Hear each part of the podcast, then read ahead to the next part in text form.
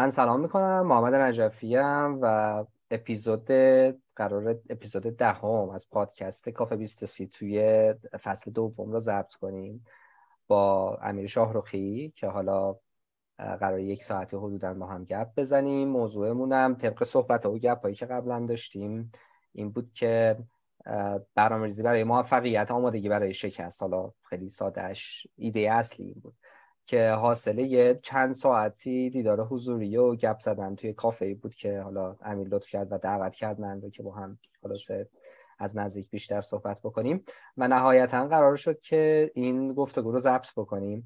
امیر شاهرخی رئیس هیئت مدیره مؤسسه معنا سال خودش توضیح میده که معنا چیه چه جوریه چی کار می‌کنه. و اگر لازمه چیز بیشتری هم توضیح بده خودش در مورد خودش میگه. من سلام می‌کنم بهت. ازت خیلی ممنونم که وقت گذاشتی و امیدوارم که حالت خوب باشه. سلام به شما. ممنون که من دعوت کردیم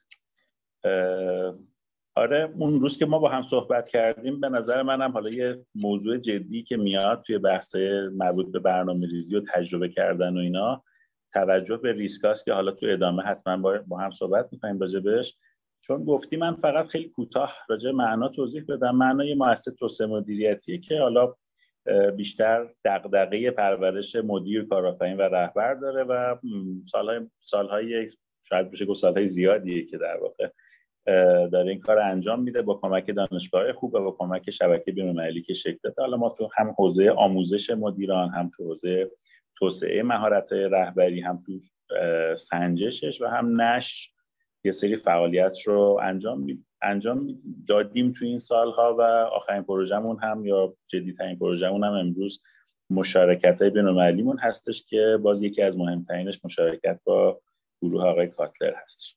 من در خدمت هستم. خیلی عالی. فکر کنم یک دهه شده که شما معنا رو در واقع فعال نگه داشتید. بله آفیشیالی امسال یک دهه کامل میشه ولی خب قبلش هم یه دو سال به صورت غیر رسمی همین کارها رو با همین تیمی که مدیریت اینجا رو به عهده داره انجام میده یعنی مجموعا حدود شاید داره میشه 12 سال الان. البته در کنار این کالا بگی منم یه می‌خواستم بگم نشرم نگفتی. نشرم در آره من یه سه آره نشرم میگم. من یه سه سالی هم راستش خودم قبل از اینکه اصلا به عنوان کسی که owner این business باشم یه سه سالی هم این موضوع رو در واقع لمس می‌کردم از نزدیک کار می‌کردم. من سال 87 تقریبا شروع کردم دانشگاه تهران درس دادن مدیریت استراتژیک و 88 ببخشید. بعد از سال تقریبا اوایل 90 بودش که ما اون کار رو انداختیم. الان 11 سال در واقع میشه که این کار می‌کنیم. آره نش انتشارات من خب یه انتشارات کوچیک و گزیده کاره در واقع دیگه. کتابایی که کار کردیم بیشتر سعی کردیم کتابایی باشه که معیارهای یک کتاب قابل اعتماد رو به لحاظ صحت مطلب داشته باشه یا متفکرین دست اول باشن یا در واقع کار پژوهشی پشت شده باشه ولی زبانش زبان ثقیل و سنگینی نباشه که آدم نتونه استفاده کنه ما به نظرمون این نوع کتابا جاشون خیلی خالیه و خالی بوده و هنوزم هست. یعنی ما هر چقدر هم کار بکنیم به نظرم بازم جا داره.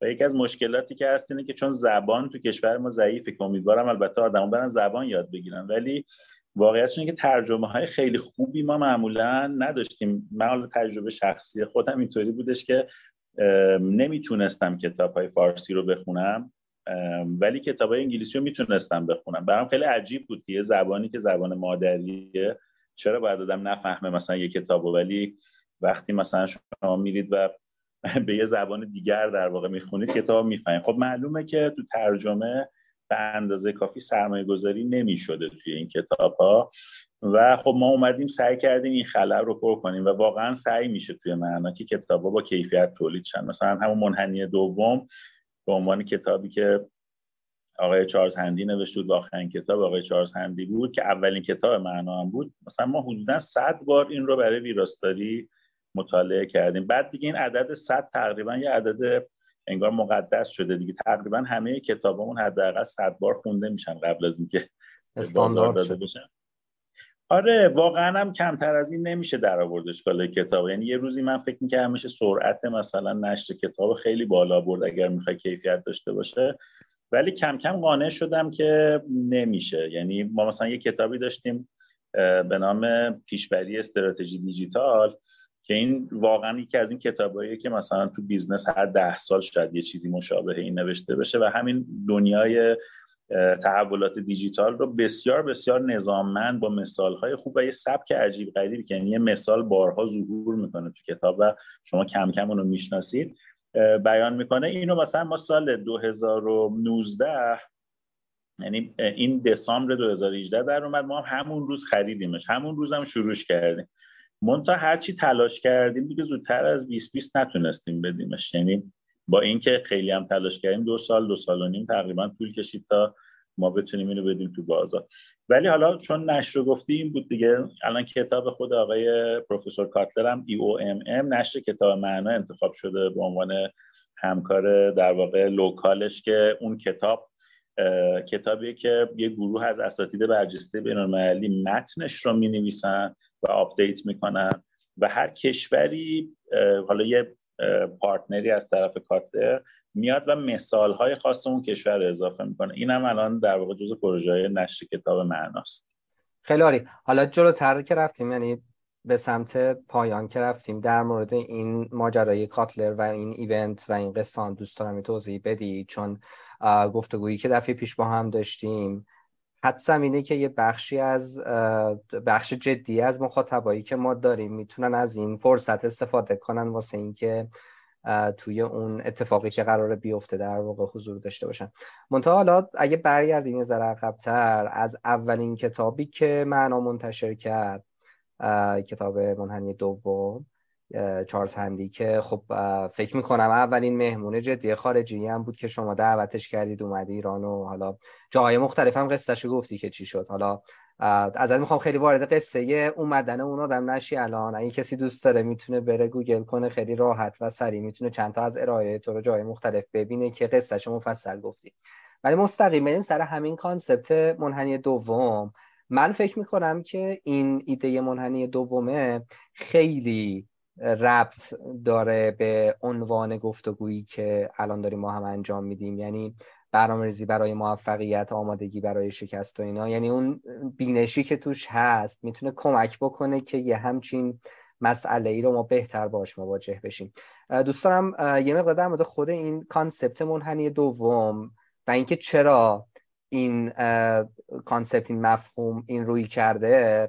و این نوع نگاهه ارزش اینو داره که جدی گرفته بشه. برامون توضیح بدی و بعد ادامه بدیم گفتگومون من قبل از اینکه بخوام به منحنی دوم برسم دو تا به نظرم مقدمه کوتاه احتیاجه. یکی خود آقای چارلز هندی که چرا مهم نظرات آقای چارلز هندی؟ به خاطر اینکه ایشون در طول تاریخی که شروع کرده و کتاب نوشته همیشه بسیار آینده رو روشن تصویر کرده و وقتی آینده رسیده واقعا اونجا می‌شد فهمید که این آدم چقدر هوشمندانه و چقدر عمیق و دقیق به دنیا نگاه می‌کنه.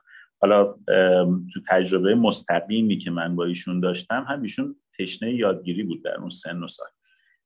مسئله دومی که در واقع به نظر من هست اینه که اصلا ببینیم منحنی چیه که بعد ببینیم منحنی دوم چیه. شاید حالا همه مخاطبین شما با منحنی سیگمویدی آشنا باشن این منحنی سیگمویدی یه S خوابیده است. و حالا مشاهدات آقای چارلز هندی اینو میگه که میگه خیلی از پدیده های دنیای واقعی شبیه همین منحنی سیگمویدی هستن حتی مال آقای چارلز هندی فقط نیست همه تقریبا اینو میگن. ابتدای کار که در واقع شما شروع می‌کنید به سرمایه گذاری کردن روی کار منابع بیشتری باید صرف کنی و احتمالا بازدهی خوبی نمی‌گیری. و اون دوره سرمایه گذاری در واقع شما به سمت پایین حرکت می‌کنی.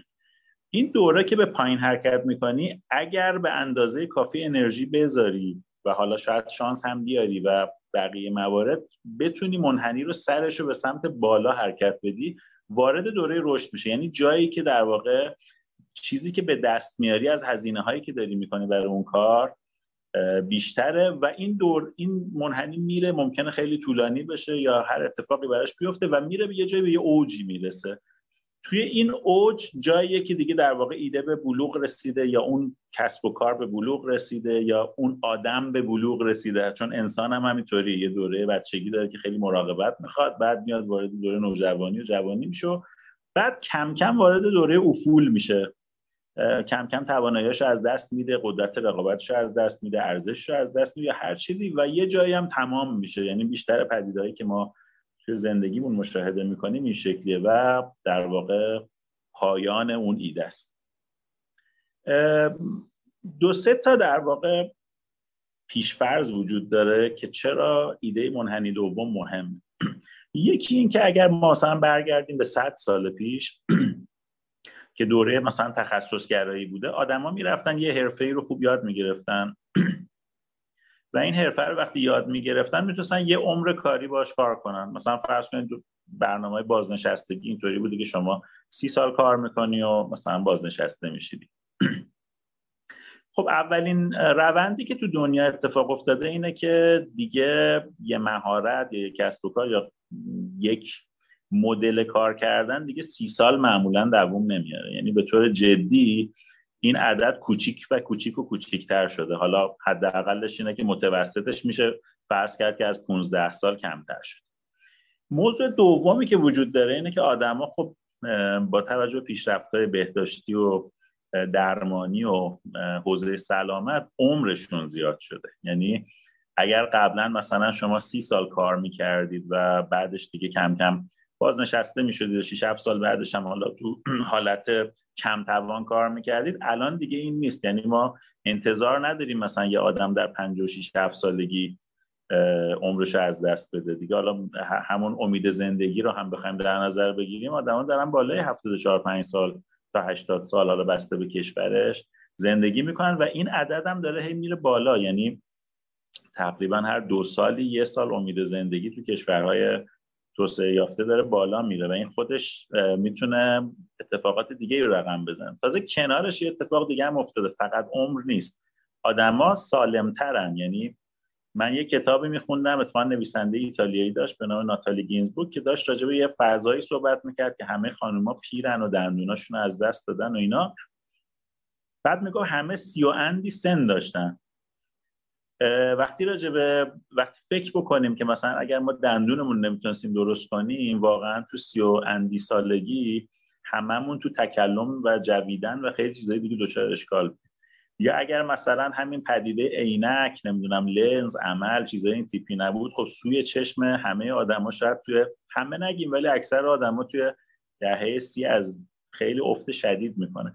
بنابراین همینا رو که در نظر بگیریم دیگه نمیشه یه چیزی رو یاد گرفت و باهاش یک زندگی رو کامل کرد و تموم شد. اینجاست که آقای چارسندون ایده منحنی دوم رو مطرح می‌کنه. میگه تمام مسئله ما اینه که قبل از اینکه به اون اوج برسیم بیایم و یه منحنی دومی رو سرمایه گذاری بکنیم که وقتی که منحنی اولمون از بین می‌خواد بره منحنی دومی داشته باشیم که داره اوج می‌گیره و میره جلو. منتها گل حرفش این نیست چون این حرف خب خیلی زدن دیگه. همه همه میگن دیگه قبل از اینکه business رو از دست بدی یا مهارت دیگه به درد نخوره یا جایگاهت رو از دست بدی باید بری منحنی دوم شروع کنین از امپراتوریا صدق می‌کرده تا کسب و کارها تا مهارت ها گل حرف آقای هندی اونجاییه که میگه این نقطه شروع منحنی دوم مال وقتی نیست که افول شروع شده.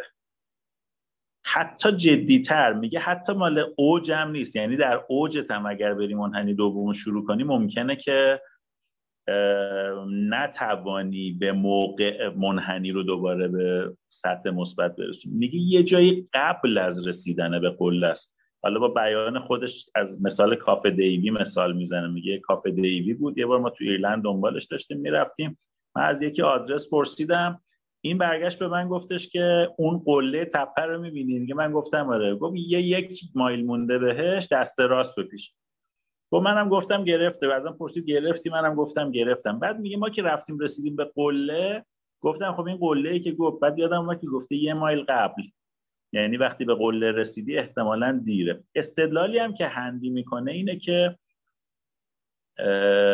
استدلالش اینه برای منحنی دوم که چرا باید زودتر شروع شه. میگه شما باید وارد دوره رشد شده باشید قبل از اینکه منحنی اولتون به اوج رسیده باشه. به خاطر اینکه اون وقت دیگه اعتبار کافی برای جذب منابع و بسیج کردن منابع برای شروع منحنی دوم ندارید. یا حداقل خیلی این کار پرزحمت میشه.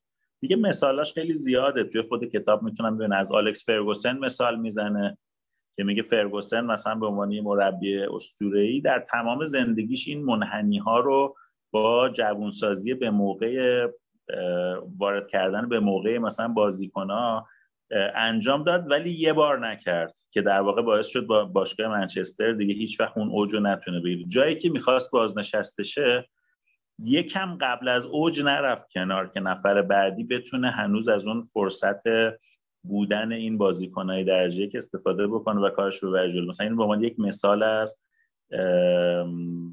تمام شدن باشگاه یعنی یا اون اوج باشگاه مثال می‌زنه.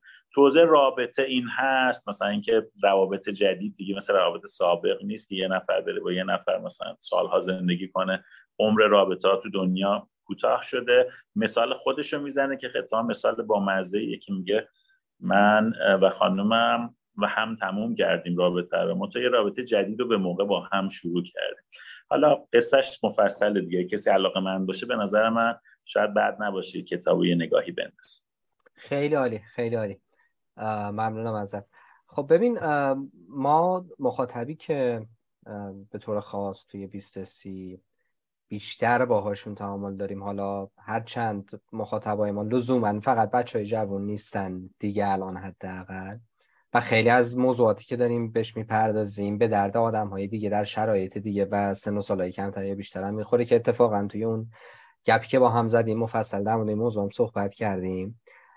منتها خب یه بخش قابل توجهی از تمرکز ما توی چند سال گذشته روی مخاطبایی بودی که عموما سن سال جوون داشتن. و توی دوره از زندگیشون بودن که این دوره یه سری ویژگی های خاصی به نظر ما داشته. مثل اینکه خب این آدم ها هنوز نقش های اجتماعی بزرگسالی جدی رو دوششون سوار نشده. خیلی هاشون هنوز بلا تکلیفن هنوز دنبال اینن که راهش خودشون رو توی زندگی پیدا کنن. هنوز کسی نشدن به اون معنی هنوز جاشون رو پیدا نکردن و یه امکان یا فرصتی رو دارن که تو این دوره بتونن تجربه های بیشتری رو باش مواجه بشن. ریسک های بیشتری رو بردارن با هزینه های کمتر به خاطر اینکه به حال یه سری مسئولیت های از قبل نقش های بزرگسالی ندارن. از طرف دیگه یه مقدار رها شدن از اون کنترل و استیلای خانواده و مدرسه و اینجور چیزا. دانشگاه هم خیلی زورش نمی‌رسه بتونه مثل قدیم خلاصه بچه ها رو توی چارچوبی صف نگه داره. در نتیجه توی یه همچین فضایی احتمالا خب خیلی شانس یا امکان اینو دارن که یه کارایی رو بکنن یه تجربه رو داشته باشن که بعدا سخته واسه شد و خب طبیعتا حالا هر آدمی بسته به خیلی از آیتم های مختلفی که ممکنه مهم باشه از ارزش ها بگیر تا بکگراندی داره یا هر چیز دیگه ای ممکنه تعریفی از موفقیت برای خودش داشته باشه. خب می‌خوام این سال ازت بپرسم که بچه های جوون خیلی باید بیشتر به این فکر کنن که خب من بیام یه هدفی بچه جوون که دارم میگم منظورم حالا لزوما فوکسم روی سنم نیست. ممکنه که یه جایی یه آدمی 18 ساله این ویژگی رو داشته باشه. گاهی اوقات ممکنه یه آدم 35 ساله همچنان جوان محسوب بشه. تا جوانی جوانی که به تأخیر افتاده. آدمی که هنوز خلاصه می‌خوام بگم داره جست و جو می‌کنه داره کشف می‌کنه می‌خواد جای خودش رو پیدا کنه می‌خواد آیا یه همچین آدمی اولا باید دقیقا بدونه که اون نوک قلش کجاست؟ کافه دیوی درست میگم؟ اون کجاست؟ و آیا باید واقعا الان بیاد یک هدف مشخص حالا اسمارت خیلی دقیقی رو مش... یعنی بذاره واسه خودش و تمام انرژیشو بذاره واسه اینکه بره سمت اینکه بعد بگه خب من تونستم تیک بزنم موفق شدم؟ یا به نظرت یه چیزایی دیگه ای هست که قبل از اینکه وارد یه همچین بازی واقعی تو زندگی بشه اون آدم جوون مهمه که بهش توجه کنه. با توجه به اینکه خب من می‌دونم که با این مفاهیم زیاد سر کار داشتی به اضافه اینکه به خاطر اون چندین سالی که دوره های MBA دوره های آموزشی هم برگزار می کردید توی برنا با همکاری دانشگاه شهید بهشتی و خودت هم در واقع حالا مشغول امر تدریس معلمی کردن بودی احتمالا زیاد با آدمای این سن و سال تعامل داشتی. اگه بخوای جمع بندی بگی به نظرت بچه های جوون و اینا رو این نقطه ها رو به هم وصل کنید دیگه. یعنی همین concept منحنی دوم و نمی‌دونم همه اینا رو به هم وصل کنید بچه های جوون احتمالا اولویت های استراتژیکشون واسه اینکه از این فرصت که به نظر ما خیلی فرصت unique و منحصر به فردیه. بتونن بیشترین بهره رو ببرن چی کار باید بکنن؟ درست. چقدر سوال سختی پرسیدین از من. یعنی همه اینا رو من حالا سعی می‌کنم یه جوری وصلش بکنم ولی امیدوارم که چسب محکمی بهش بکنم من البته راجع منحنیدان یک جمله بگم و شاید چون این جمله کمک کنه تو ادامه بحث خواستیم بهش استفاده کنیم. چالش اصلی اینه که هیچکس نمی‌دونه نقطه درست شروع منحنی دوم چقدر قبل از قله است. و این نکته اصلی دیگه. چون اینم به ایشون هم به قله رسیده بود بعد می‌دونست که خب رسیدم الان انقدر فاصله دارم. این یک چیزی هم نیستش که فرض کنیم با مطالعه بیشتر حل میشه. یک در ذات در واقع این پدیده این ابهام وجود داره. الان به کسانی که حتی دنیا رو دارن تغییر میدن اگر بپرسید واقعا شما پنج سال دیگه دنیا رو چه شکلی می‌بینید چون هست دیگه برید سروی که قبلا کردن رو ببینید. ببینید چقدر خوب تشخیص ندادن. حتی کسایی که خودشون موثر بودن در تغییر دادنش. بعد چطور ممکنه مثلا ما از یک جوان مثلا تازه وارد شده در فضای رسمی و جدی جامعه بخوایم که مثلا همه چیز رو بتونه تشخیص بده. حالا ما تو بحث مدیریت استراتژیک این بحث هم می‌کردیم. وقتی می‌گفتیم قابل پیش بینی نیست یه پدیده یه سوال بود برای کی؟ یه وقت از شما یه شرکت عظیمی هستید که می‌تونید مثلا 500 تا پی مثلا رشته مختلف رو استخدام کنید و انواع و اقسام روش ها رو در بیارید و یه سری هم ابزار دارید برای اینکه بتونید کنترل کنید حتی جریان ها رو. ممکنه یه سری پدیده ها برای همچین شرکتی قابل پیش بینی باشه. ولی برای یه نفر که حالا اومده یه کاری شروع بکنه یه امکاناتی داره چهار نفر می‌تونه چهار تا سوال بکنه و همه انقدر امکانات داره قابل پیش بینی نباشه. یعنی حتی قابل پیش بینی بودن به نظرم یه بخشش برمیگرده به بحث پدیده ها بعضی از پدیده ها قابل پیش بینی نیستن اساسا. بعضی از پدیده ها ممکنه قابل بشه حد زد که وقوع دارن ولی نتونه کسی بگه کی مثلا یه چیزی مثل کرونا یا پاندمی که دنیا رو عوض کرد.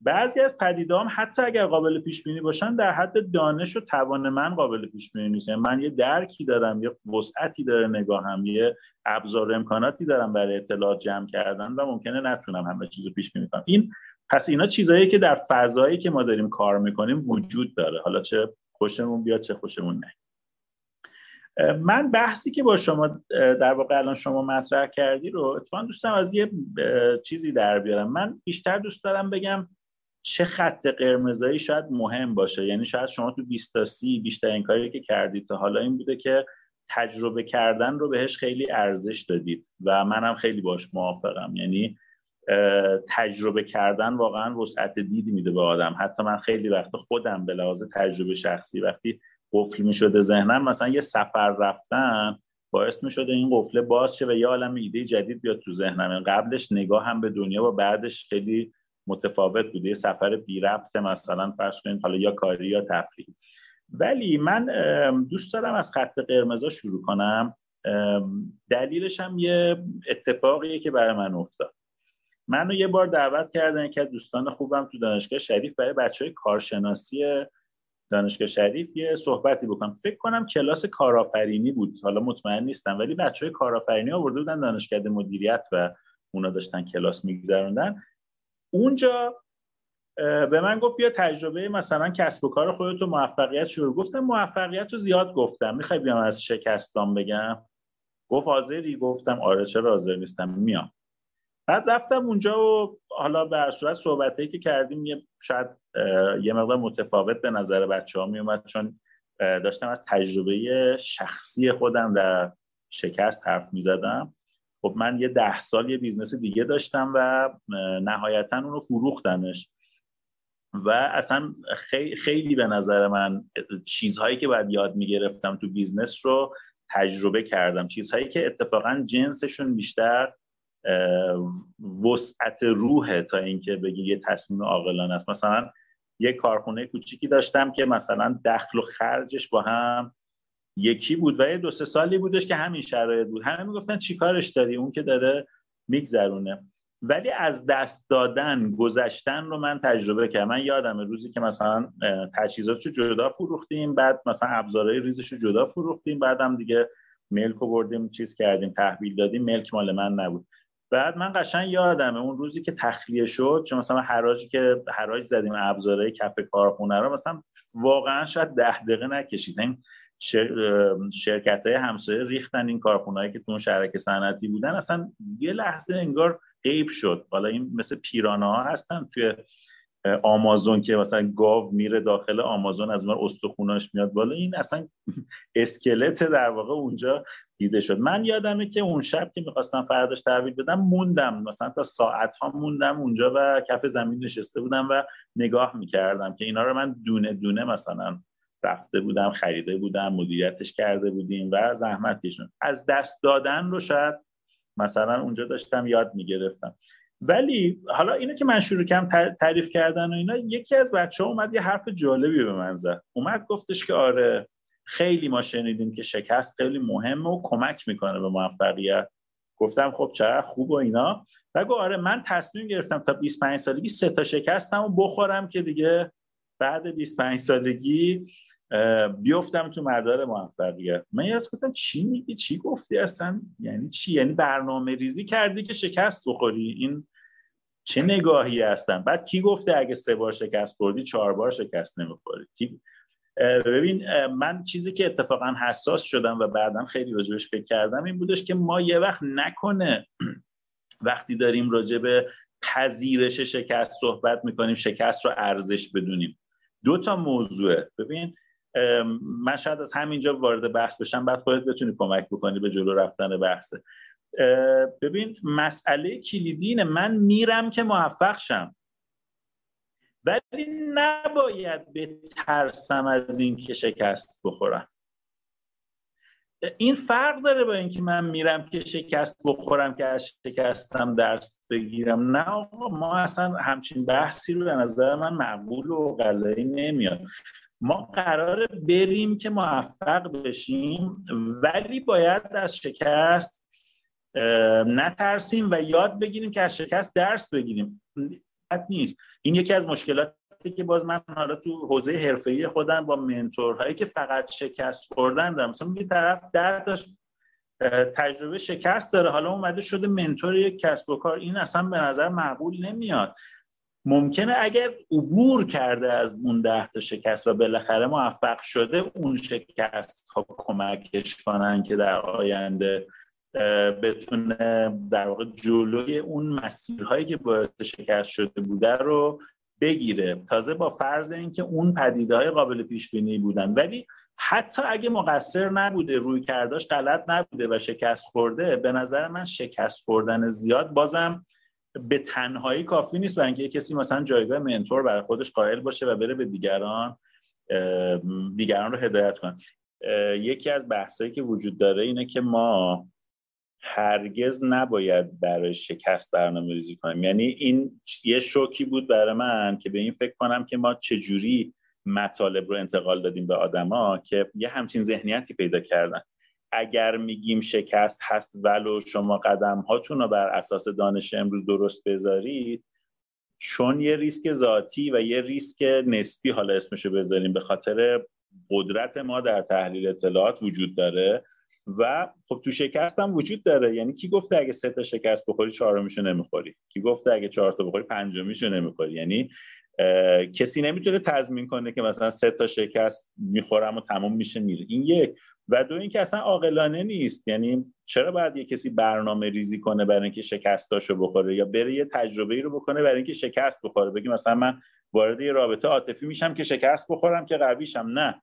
من وارد یه رابطه عاطفی میشم که تجربه خوبی بکنم ولی آمادگی شکستم دارم. یعنی ممکنه که به هر صورت نمی‌خوام تو دام اون ایدالگرایی بیفتم که من باید وارد فقط فضایی بشم که امکان نداره اتفاق بدی توش بیفته. یا مثلا می‌خوام یه business شروع کنم می‌خوام یه کسب و کاری رو ببرم جلو می‌خوام برم یه استخدام شم مثلا همه شاید دلشون نخواد business داشته باشن. می‌خوام در واقع آیندهمو بسازم زندگیمو بسازم. از ترس اینکه نکنه شکست بخورم نباید متوقف شم. ولی از اون طرفم نمیرم برای شکست. من دو سه تا مسئله به ذهنم راجع به شکست می‌رسه اینجا که از همین زاویه می‌خوام بهش نگاه کنم. یه کمکی هم می‌خوام بگم از یکی از مقالات هاروارد که الان نویسندش رو یادم نیست که کی بوده.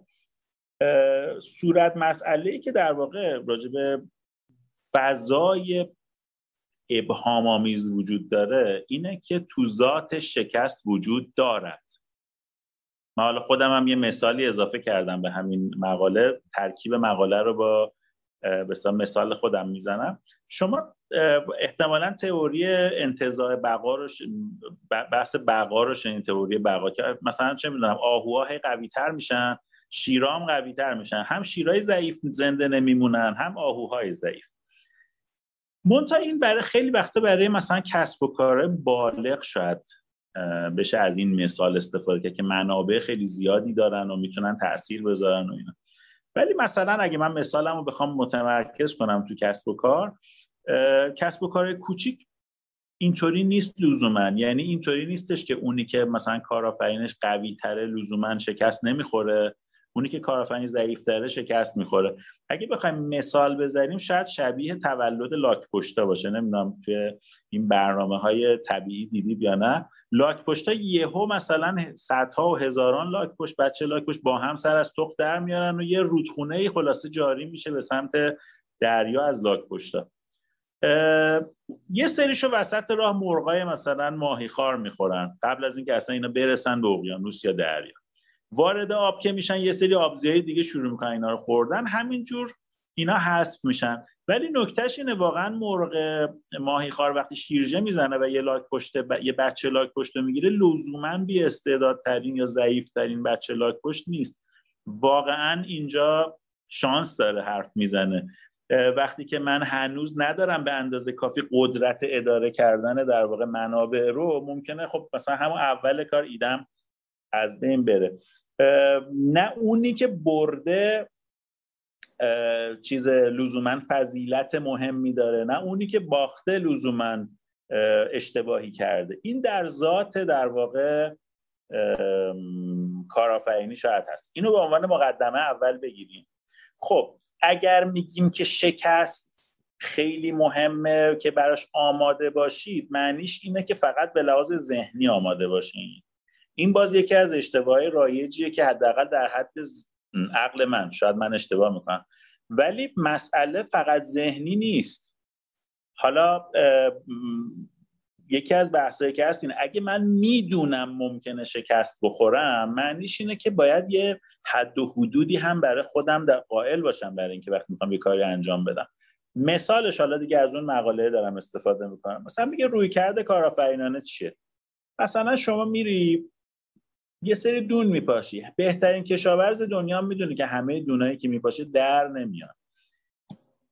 میگه غیر منطقی ترین کار اینه که اگه یه دونو پاشیدی بشینی پاش تا ببینی در میاد یا رشد می‌کنه. خب ممکنه در نیاد دیگه. ما می‌دونستیم از ابتدا که در ذات این دونه کاری ممکنه در نیامدن باشه. میگه هر کشاورزی که شما نگاه کنی یه عالم دون میپاشه. بعد اونایی که در میاد شروع می‌کنه آب دادن یه آبی بهش میده یعنی به تناسب داره بهش انرژی اختصاص میده. حالا اگر بعضیشون به نهال تبدیل شدن حالا نهاله رو بیشتر مراقبت می‌کنه. اگر دیگه شکل گرفت دیگه واقعا میشینه پاشتا. این به درخت رو بزرگ بکنه. یکی از نکات همینه. آیا ما همه منابعمون رو برای تجربه از دست بدیم؟ این سوال خیلی خوبیه. ما اگر فرض کنیم شبیه به دنیا اومدن لاک پشتاس کارآفرینی پس ممکنه من چند تا ایده شروع بکنم مثلا.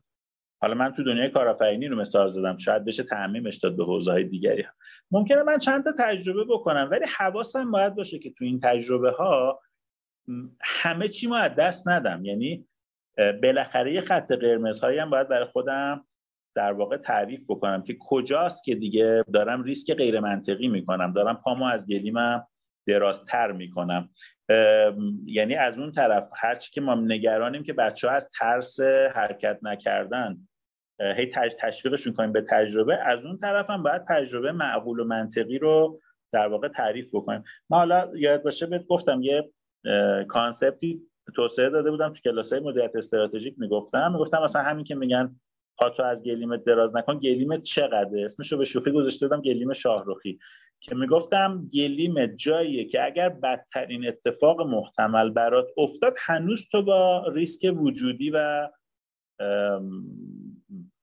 چیز جدی مواجه نمیشی جوری که دیگه نتونی از زمین بلند بشی.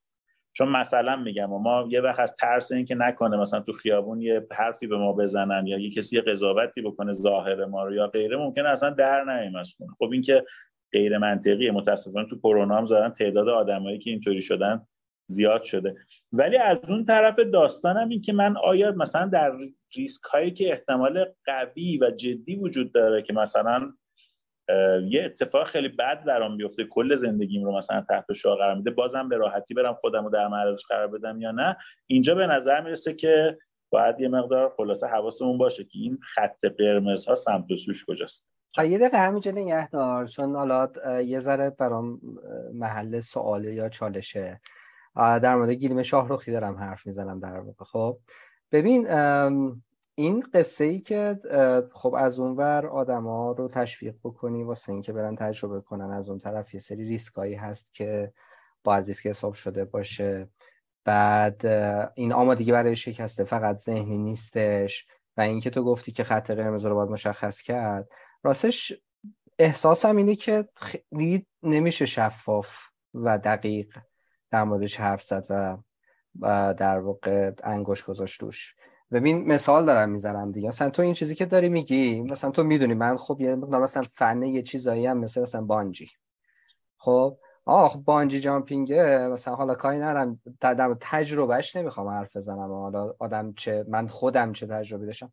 ولی این برای من ممکنه که قشنگ اینجوریه که ببین میرم انجام میدم.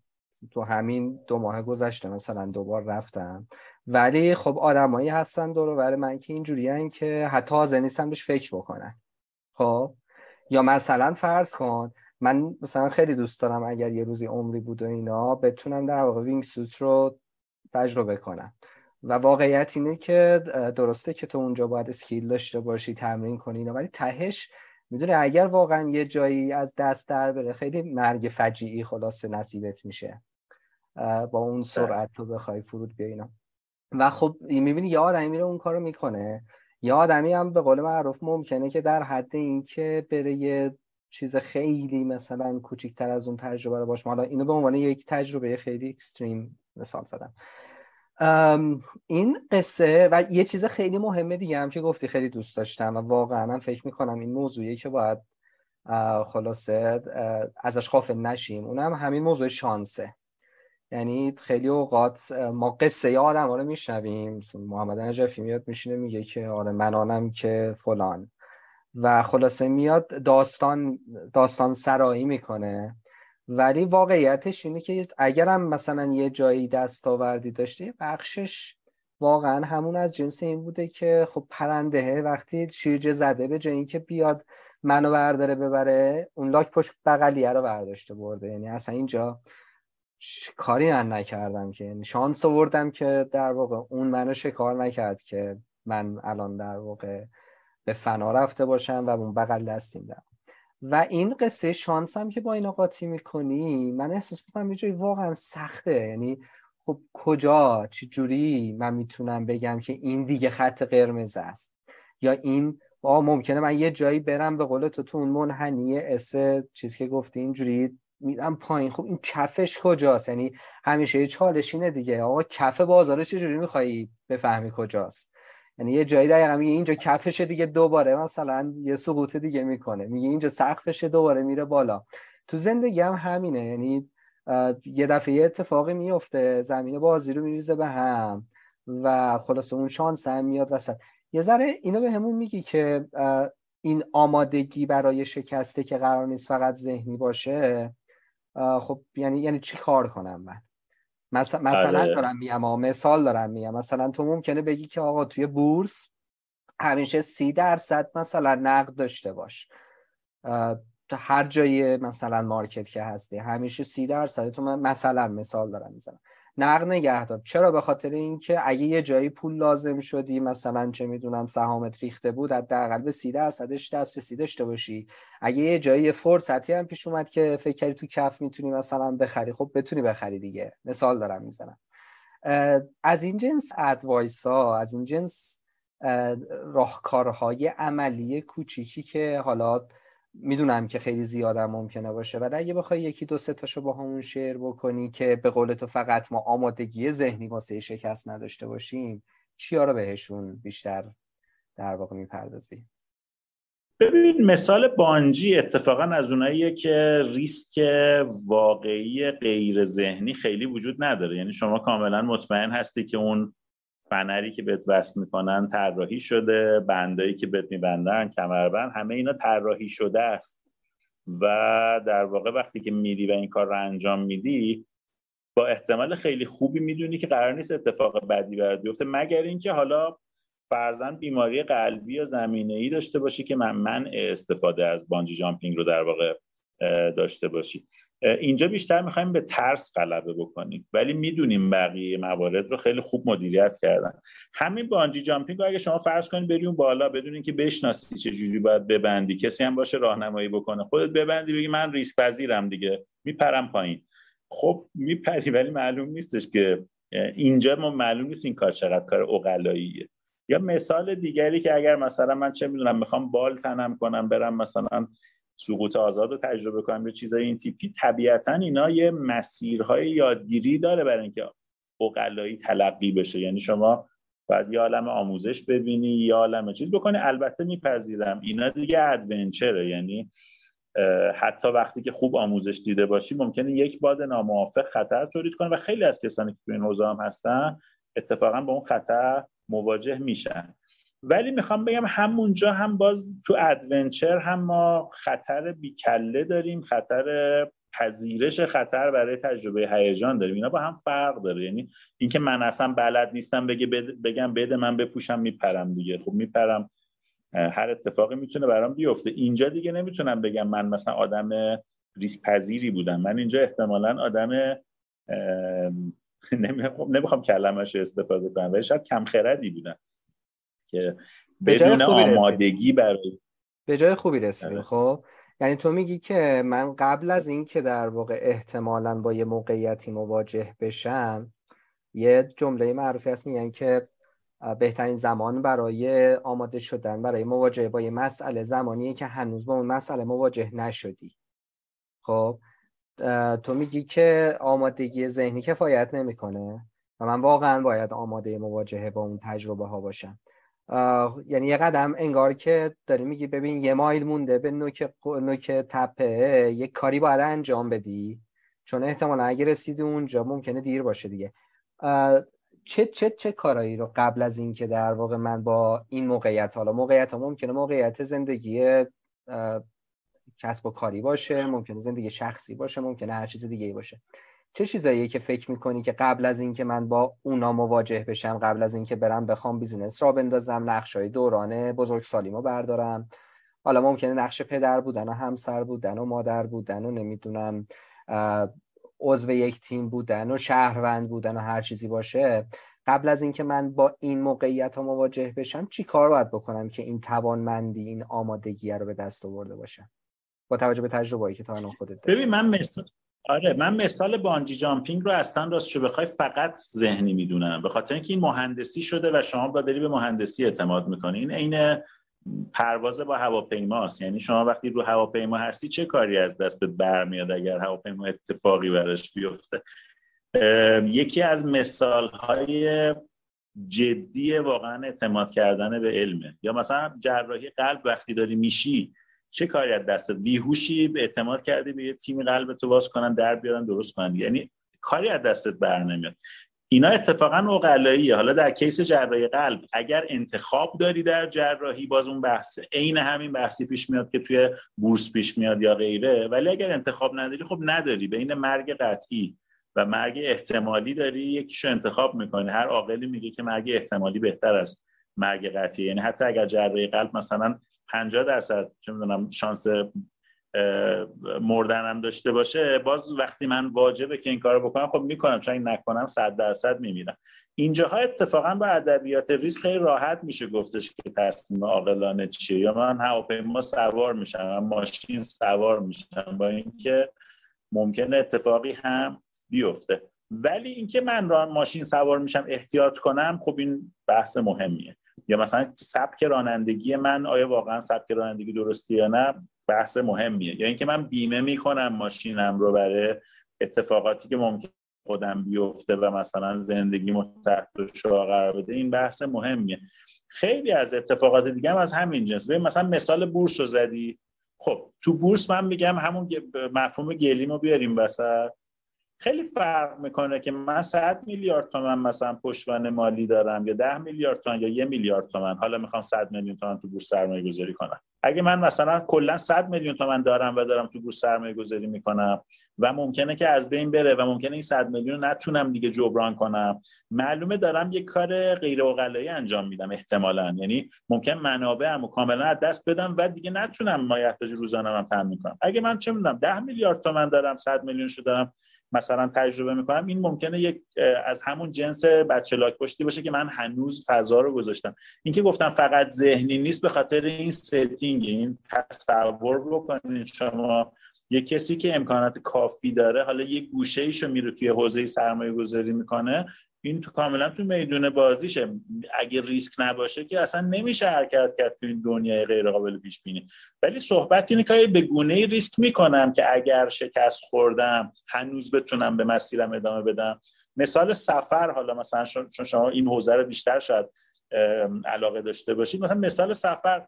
من می‌خوام برم دنیا رو ببینم تجربه کنم. خب یه وقت هستش که من زندگیمو میفروشم. می‌ذارم جیبم میگم بریم یا علی هر چی شد. خب ممکنه برم و یه تجربه هم بکنم برگردم و بگم حالا تجربه خیلی خاصی هم نبود. ولی یه وقت هست من میگم آقا مثلا 5 درصد ثروتتون می‌خوای خرج کنی تو این مسیر. یا می‌خوای مثلا فرض کن چه می‌دونم یه 6 ماه وقت تو بذاری برای این این خیلی فرق داره با هم. یعنی می‌خوام بگم تو سفر کردن تو مهاجرت کردن تو تجربه یه کار جدید یا تو رابطه مثلا حالا الان به ذهنم رسید نمی‌دونم چقدر پخته است مثالم ولی مثلا فرض کن یکی با یکی آشناش همون روز بره اعلام کنه همه جای دنیا که ما مثلا دیگه اسم بچه‌مون هم گذاشتیم فلان چیز. خب این برگشتش خیلی سخت و پرهزینه و دردناک. خب یکی دیدی حالا برو ببینش. بعد اگه دیدی علاقه من شدیم بیشتر قرار بذارین یعنی می‌خوام بگم این روی کرده روی کردی که میشه اسمش روی کرد کارآفرینانه شاید گذاشت اینه که ریسک بکن ولی به اندازه ای که تحملشو داری و اگر اتفاق نیفتاد هنوز داری زندگی تو ادامه میدی. البته حتما ضعیفتر میشه. من من ده میلیاردم داشته باشم برم مثلا 100 میلیون شاید دست بدم باز ضعیفتر از وقتی هم که ده میلیارد نداشتم. ولی صحبت اینه که من وقتی می‌خوام ریسک بکنم ببینم این ریسک اصلا چه تبعاتی برای من داره؟ اینکه من کلا تبعات رو فراموش کنم رو داشتم عرض می‌کنم. یعنی مثال تو مهاجرت من می‌بینم یهو یهو طرف لاتاری می‌بره کل زندگیشو میفروشه بعد کلیرنسش نمی‌کنه کلیرش نمی‌کنه. بعد نگاه می‌کنه اینه ای بابا مثلا یه دونه مثلا رفته ثبت نام کرده. زندگیشو مثلا نابود کرد. خب بابا یه بار پاشو برو اگر دیدی خوبه. حالا اتفاقا می‌خوام بگم اونجا هزینه برگشتنه و جمع جور کردن بردنه شاید خیلی وقته. حالا برای همه آدما نمیشه ولی خیلی وقته هزینه عاقلانه ایه یعنی شما اینکه با یک فضای کاملا تاریک یه جوری برخورد کنی انگار همه چی قابل پیش بینیه و من دیگه میرم و به نتیجه می‌رسم اصلا خطای اینجاست. چون ما که نمی‌دونیم چی میشه که. ببین الان شما به من بگو من تو زندگیم بارها business line های مختلفی رو انداختم. مثلا از وقتی وارد کار شدم تو این فضا وارد شدم. شما به من بگو صد درصد میگی اگه این business line را, را بندازیم می‌گیره. من چجوری بگم آخه؟ من چجوری پیش بینی کنم؟ ممکن کرونا بیاد یه چیزی کاملا ده برابر بهتره نه اونی که برده خیلی می‌تونه پوزشو بده که من خیلی آدم شاخی بودم و چیزی بودم. نه اونی که باخته. من حالا یه مثال می‌خواستم بزنم. حالا بذار تعدادش رو یه ذره دستکاریش بدم. مثلا فرض کن ما 6 نفریم. هر کدوممون مثلا چه می‌دونم 5 میلیارد تومن داریم. خوبه؟ بعد فرض کن یه کسی برگرده بگه که بیاین یه بازی با هم بکنیم. هر کی پایه است بیاد وسط و چیز بکنه و یه شیر یا خط میندازیم. هر کی برد حالا فرض کن دو نفر اول می‌خوان. شیر یا خط میندازیم. هر کی برد کل پول اون کل دو تا پولا مال اون. خب مثلا با مثال بس با سه نفر شروع کنیم. سه نفریم. دو نفر به این بازی میپیوندن. یکی میگه این بازی مسخره بازی چیه؟ یکیشون بعد از این بازی ده میلیارد پول داره. یکیشون 5 میلیارد داره. اونی که نیومده تو بازی و یکیشون هیچی پول نداره. به نظرت کی باهوشتر داشتم فکر می‌کردم که خب بستگی داره دیگه یعنی این دوتا کلمه بستگی داره یه ذره تو ذهنم پر رنگ تر شد حالا بذار بریم رو پنج نفرش. فرض کن پنج نفر میپیوندن مثلا از این شیش نفر. و یه نفرم مثلا نمیپیونده. انتهای بازی اینطوری میشه که یه نفر می‌بره یه تاسی میندازن یه نفر می‌بره. انتهای بازی یه نفر 25 میلیارد پول داره. یه نفر 5 میلیارد پول داره و چهار نفرم مفلسن. هیچی دیگه پول ندارن. کل زندگیشون رو دادن. به نظرت حالا کی باهوشه؟ کی باهوشتر از بقیه است؟ میشه فرض گرفت اونی که پنج تا رو داره؟ به نظرم آره یعنی چون ریسک ریسکی کرده آره. که به مفلس نشده در واقع. اصلا اصلا من می‌خوام بگم اینجا منطقی نبود این کار رو انجام دادن. چون قرار بود پنج چهار نفر ببازن یه نفر ببره خب؟ و اصلا من نقشی نداشتم توش که. یعنی بحث شانس رو که داریم صحبت می‌کنیم واقعیت بازی رو که نگاه بکنی جامعه 25 میلیاردیه رو میگه اصلا باهوشتره بیشتر تحویلش نه فقط باهوشتره بلکه بعدا اون میاد یه قصه ای هم می‌ذاره که آره ببین من آنم که در واقع میلیونر خود ساختم میلیاردر خود ساختم. از این دقیقا هم. واقعا الان قدرت دست اون افتاده ولی به لحاظ هوش به لحاظ حتی اپروچ هیچ فرقی به اون چهار نفر دیگه که مفلسن الان و بدبختن دیگه نداره. عاقله اون بوده که تو این بازی نیامده خب؟ اینجا اونجاییه که من فکر می‌کنم باز جامعه ما داره گمراه میشه. یعنی مثلا میرن یه سری نمونه موفق میارن بعد اون نمونه موفق رو برمیدن تعمین میدن که روشی که این آدم موفق شده پس راه موفقیته. من همیشه اینو مثال می‌زنم. میگم شما برید یه جایی که بلیت بخت آزمایی رو مثلا برندگان بلیت بخت آزمایی ادوار مثلا پنج تا قاره رو جمع کردن. یه جمعیت مثلا هزار نفری جمع کردن همه بلیت بردن. بعد بگو هر کی می‌پرسی تو چجوری پولدار شدی؟ میگه بلیت بخت آزمایی تا اینجاش هیچ بحثی نداریم همه فکچواله ولی اگه بگی که بلیت بخت آزمایی آیا راه پولدار شدنه؟ من بازم میگم نه. این همون جایی که من می‌خوام بگم. بعضی وقتا امید بستنهای علکی یا دیدن کسی که از مجرایشان حتی راجع بیل گیتس اگر بخوای حرف بزنی حتی اگر راجع به نمی‌دونم زاکربرگ بخوای حرف بزنی واقعا اون نقطه ای که اینا عرضه کردن یه شانسی بوده که یه موجی شکل گرفته و اینا رفتن بالا. یا مثلا من چه می‌دونم رفتم یه تعداد بیت کوین خریدم یهو ترکیده. اینا همش این نیست که من خیلی باهوش بودم و چون خیلی باهوش بودم رفتم جلو می‌خوام اینو بهش توجه بکنم. یعنی یکی از روش های غلط اینه که ما تعمیم های ناروا میدیم و این تعمیم های ناروا من می‌بینم آثار اجتماعی داره. مثلا طرف کتاب می‌نویسه همه می‌خوان میراث درست کنن بعد از اینکه پولدار شدن بعد از اینکه قدرت رو به دست آوردن. مثلا یه کسی یه مقاله ای نوشته یادم نیست میگفتش که مثلا پولدار شدن به اندازه بیل گیتس یا به اندازه مثلا فرض کن ایلان ماسک همونقدر غیر محتمله که ملکه بریتانیا شدن برای ایرانی.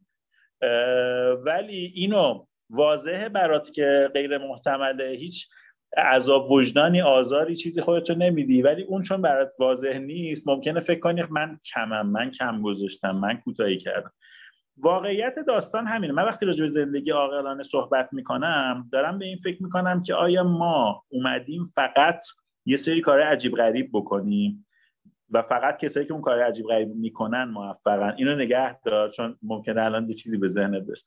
موضوع بعدی اینه که آیا از اون طرف بریم یه گوشه عافیت بگیریم و هیچ ریسکی نکنیم و نه به هر صورت افراد به لحاظ شخصی و به لحاظ روحی ممکنه یه جای یه جایی تو این continuum از اصلا ریسک پذیر نبودن تا خیلی ریسک پذیر بودن به لحاظ ذهنی توضیح بشن. ولی به لحاظ واقعی هم یه سری ریسک وجود داره. یعنی مثلا من به خاطر مثالم bungee jumping اگر شما بدونی که همون بانجی جامپینگ رفتی بپری در مثلا در روز گذشته پنج نفر درست باشون رو نبستن و اتفاق نمی‌دونم بازم میری پری همونجا رو.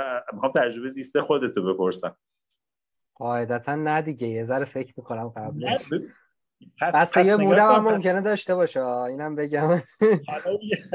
یه وقت هستش که آدم ممکنه آره چیز باشه.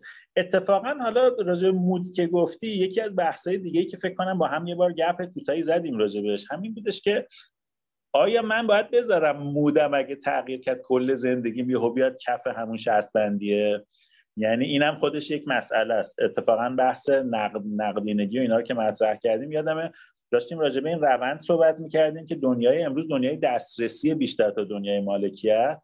ولی یه خطری هم داره. دسترسی یعنی من بچه نقد هرچی یا شبه نقد هرچی بهش دسترسی داشته باشم و اینو زیاد کنم می‌تونم چیزایی که دلم می‌خواد به اندازه که می‌خوام بخرم. یعنی من شاید دلم می‌خواد مرسدس سوار شم ولی دلم نمی‌خواد کل پولمو بدم به یه مرسدس.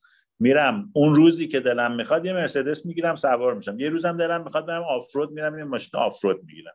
یه روز دلم می‌خواد مثلا چون تو شهر برم میرم یه دونه ماشین مثلا فیات 600 می‌گیرم کوچولو برم راحت کارمو بکنم. ولی اون شما الان الان فکر می‌کنم که ایران نیستی و داری این حرف رو می‌زنی. تو ایران یه همچین آپشنی نداری که خیلی راحت بتونی هر روز هر ماشین خواستی بری رنت کنی. یکم گرونه ولی هنوزم هنوزم هست. آره یعنی شما می‌تونی آره ببین به هر صورت می‌خوام بگم که مثلا یه شما بخوای بری یه پرشه بگیری بخری خیلی هزینه نگهدش بزرگتر از همون یه روزی که حالا اینا اینا از باب شوخی گفتم به خاطر اینکه این تجربه رو من خودم داشتم دیگه حالا به یه من بهت گفتم یا نه؟ اونم این بود که خب ما تو ایران مثلا اگر بخوایم بریم یه دونه پرایدم یه روز اجاره کنیم کلی دنگ و فنگ داره.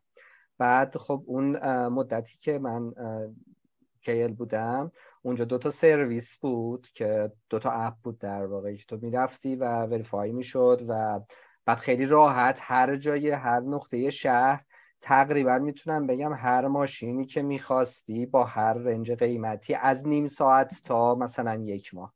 می‌تونستی خیلی راحت یعنی اینجوری با چهار تا عکس گرفتن از دور ماشین آن لاکش بکنی پیمنت هم انجام می‌دادی و ماشین دستت بود دیگه. بعدم میوردی میذاشتی سر جاش.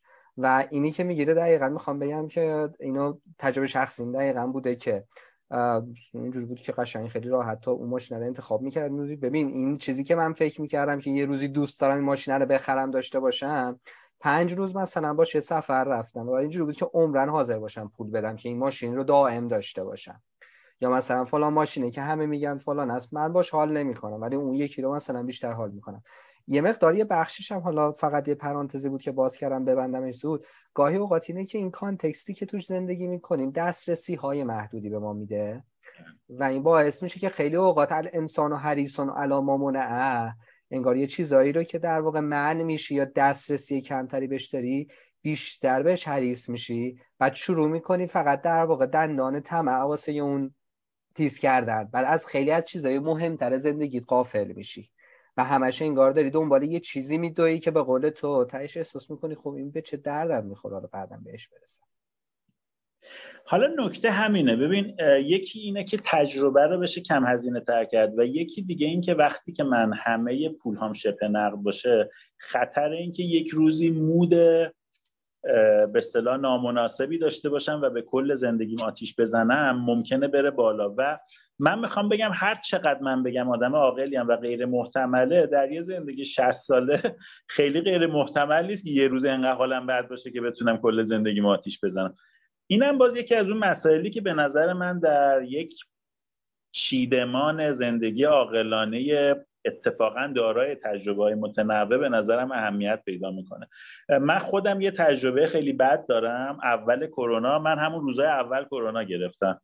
یعنی همونجا که داشتن می‌گفتن اومده نیومده و اینا خلاصه خیلی هم سخت گرفتم. یعنی فکر کنم چهل روز تقریبا خونه نشینی شدم که از اتاق هم حتی بیرون نمی اومدم تو اون فضا خب به صورت ولعگونه خبر میخوندم و حالا ما یه چیزی هم داشتیم یه رسانه کوچیکی هم برای کرونا درست کرده بودیم. به مردم مثلا آخرین اخبار سی و نمی‌دونم اینا رو سعی می‌کنیم برسونیم که نرن سراغ اخبار خال زنکی توی یکی از دپارتمان معنا به نام سلامت به شکل عجیب غریبی در معرض اخبار بودم و جالبه یهو رفتم یه سبدی من داشتم سبد دارایی های شبه نقد داشتم. حالا طلا بود یه مقدار نمی‌دونم سهام بود یه مقدار چیزهای مختلف بود همش هم تو بورس بود. بعد رفتم یهو وزنه رو به طرز عجیب غریبی فکر کردم دیگه الان بورس مثلا یه اتفاق بدی براش میفته و همه داشتن می‌گفتن بورس دیگه فردا میرزه پس فردا میرزه من رفتم یهو همه رو تبدیل کردم به یه دارایی دیگه و بورس دقیقا اون رشد تاریخیش رو تو همون فاصله کرد. عین همین اتفاق رو می‌خواستم برای مؤسسه هم بکنم. اینا دارایی شخصیم بود. بعد رفتم برای مؤسسه هم همین کارو بکنم. خب طبیعتا مجوز هیئت مدیره می‌خواست کار. یه جلسه هیئت مدیره گذاشتیم. بعد از یاد می‌گفتن نه چه کاریه خب ما که سبد و منطقی تقسیم کردیم. خب اگرم ریخت بالاخره اینقدر درصدش میریزه. بعدش هم کی گفته حتما میریزه؟ اگه فلانی این حرفو زده و فلان مثلا یه سری از تحلیلگرایی که همسو بودن حالا شاید با این الگوریتم هم اینا هی بیشتر دیده می‌شدن. وقتی یکیشون یکی رو دنبال می‌کردی گفتم آقا اونوریش هم هست. و جالبه بعدش من دیدم که چقدر تو مؤسسه عملکرد مالی بهتر شد چون من اون فضا رو حتی وقتی گرون شد گفتم بفروشم گفتن نه. بازم تو سبد تو تقسیم کردی. فوقش از سود اضافه ای که آوردی ببر دوباره تقسیم کن توی طبقات داره پس اگه میگیم مثلا تنوع اصل مثلا در حوزه مالی یه بخشش اینه که اینو با هارت بفهمی. یه بخشش که تو اون نقطه ای که نباید احساساتی بشی احساساتی نشی. و اتفاقا جالبه. این دو سال خورده ای که کرونا بود من خیلی راجع به این موضوع هم فکر کردم هم مطالعه کردم که چجوری می‌تونم جلوی تکرارش رو برای خودم بگیرم. که اگه یه عاطفی شدم با یه کلیک نتونم مثلا. حالا آتیش زدن همیشه آتیش زدن از جنس چیز که نیست. یهو مثلا اینه که یهو جوگیر بری کل زندگی تو بیت کوین بخری. یهو اینه که بری ماشین باباتو بفروشی ببری تو بازار بورس. یهو اینه که بری کل فامیل رو وادار کنه خونهشون بفروشن. یعنی صحبت من راجع به گلیم که صحبت کردم اینجاست. یعنی واقعا میشه به عنوان یه تلاش ذهنی نگاه کرد. من الان می‌خوام یه تجربه بکنم. یکیش اینه. تجربه تا کجا اگر برم و هزینه کنم و غیره می‌تونم زندگیمو ادامه بدم. خب خب پس بذار برای تجربه. ده درصد ثروتمه پنج درصدشه بستگی داره بزرگ کوچیکش. نکته دیگر اینه که کجا ممکنه اصول اقلایی که می‌دونم رو هم حتی بشکنم؟ می‌دونی من چون رفتم مثلا از پلای بانجی جامپینگ باید حتما بپرم. این از اون حرفاست دیگه. مثل مثلا خیلی از کوهنورده که من امروز قرار گذاشتم با خودم برم مثلا قله تو میگن آقا کولاک میشه میمیری. نه نه من امروز باید برم. این این کجاست که ما چیز می‌کنیم؟ همونجاست که آیا واقعا ما دوچار چیز میشیم یا نه؟ دوچار تهدید به اصطلاح بقا میشیم یا نه؟ حالا هر چیزی که بقا می‌دونیم چون که آدما تعریف های مختلف داشته باشن. یعنی بخوام دو سه تا در واقع یه جمعندی بکنم برای اینکه منحنی های تازه رو آدما بتونن تجربه بکنن. سوال اول اینه که چقدر برای یک منحنی تازه ای که نمی‌دونیم کی می‌گیره و غیر حاضریم سرمایه اگه من باشم میگم همیشه باید ما یه سری کارهای کوچیکی دونپاشی های کوچیکی داشته باشیم و با کنجکاوی بهشون نگاه کنیم پدیدهای اطراف رو ببینیم. اگر یکیش گرفت بهش بیشتر بیشتر بپردازیم تا جایی که واقعا قانع بشیم که میشه انرژی بیشتر گذاشت. و در هیچ قدمی نباید از توانمندیمون بیشتر در واقع تعهد بدیم. من اینم همیشه به عنوان یه اصل میگم شما از داشته هات همیشه حق داری ریسک کنی از نداشته هات نباید ریسک کنی. یعنی نباید بری قرض کنی باش ریسک کنی. نباید بری با قرضی که باید پس بدی ها. یه وقت از بانک توی چارچوب شرکت با مسئولیت محدود ایناش مهم میشه اون وقت.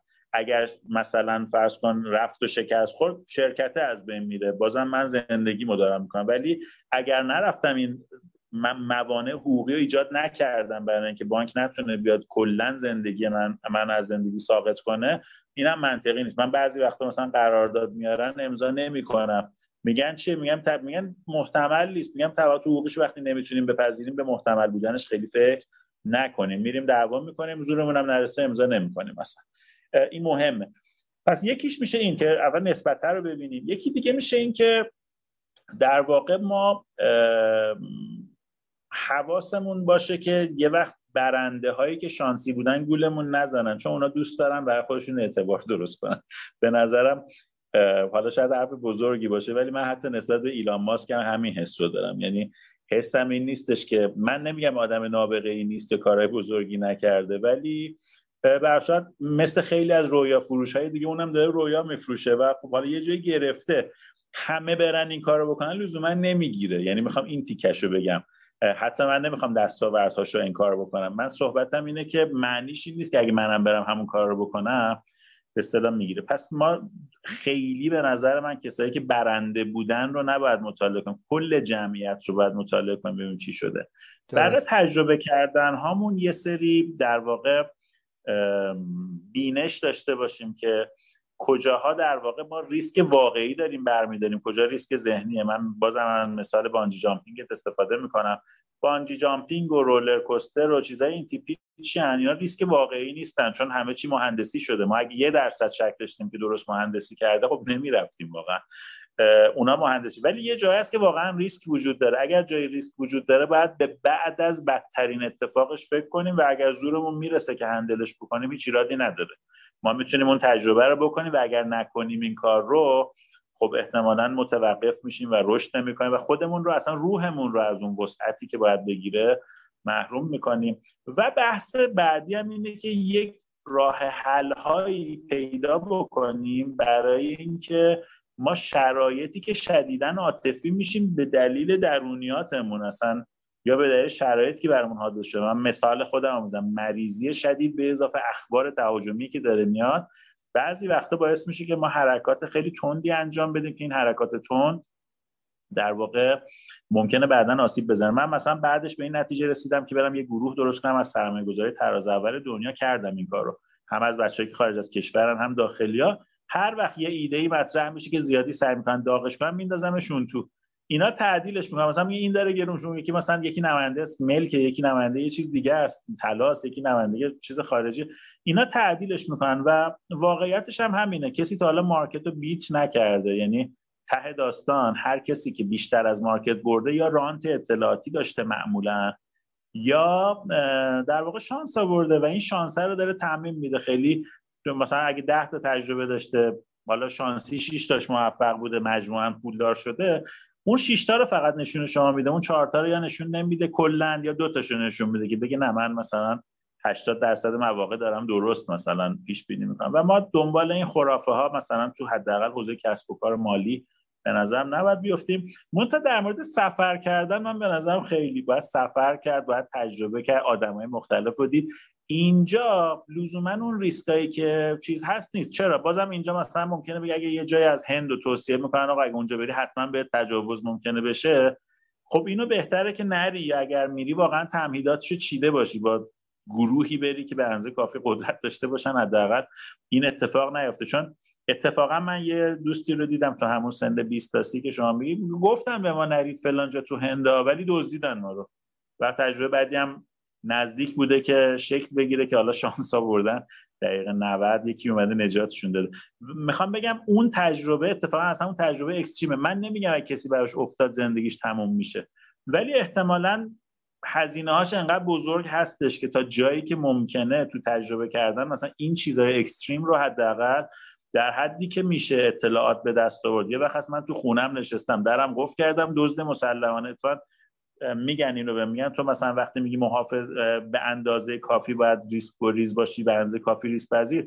خب الان مثلا فرض کن تو فرض کن از سند دفتر رو من گذاشتم تو گاف صندوق نسوس بعد میگن که خب ولی دزد می‌تونه اینم ببره. میاد تو صندوق ما یه دو تا سنده به درد دزد که نمی‌خوره. ولی ته داستان اگر مثلا یه گروه مسلحانه یا چه می‌دونم یه بخشی از بخش نظامی انتظامی کشور بخواد با اسلحه بیاد تو من اصلا دفاعی هم ندارم. دفاعی هم خیلی نمی‌کنم راستشو بخوای. یعنی این چیزیه که میپذیرم. من هنوز عاقلانه زندگی کردم و آسیب خوردم. برای این تو فضاهای معمول و معقول که جایی که من روش کنترل ندارم میپذیرمش. راستش حتی تبعات منفی شدید. من بیشتر شاید صحبتم حول و این بودش که ما بین ریسک کردن و ریسک نکردن یه بالانس بتونیم ایجاد کنیم و یه دلیلایی داشته باشیم برای اینکه کجا خودمون متوقف می‌کنه ولی منم خیلی موافق تجربه منم خیلی چه تو کارآفرینی چه تو زندگی چه تو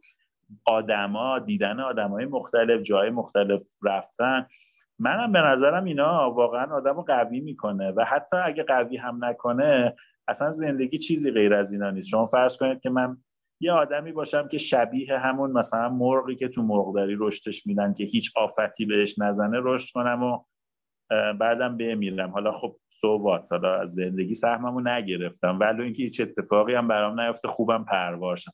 منظورم این نیستش که به اون سمت بریم واقعا. خیلی عالی خیلی خوب. توی حرفایی که داشتی می‌زدی حالا یه مقدار بیشتر از زمانی هم شد که قرار بود گپ بزنیم. ولی یه چیز دیگه ای هم که خیلی کوچیک به ذهنم رسید چون بچه اموشناله در واقع تصمیمات و مواجهه با موفقیت های دیگران و ترس ها و شکست های یعنی شکست های خودمون رو داشتی بهش اشاره می‌کردی.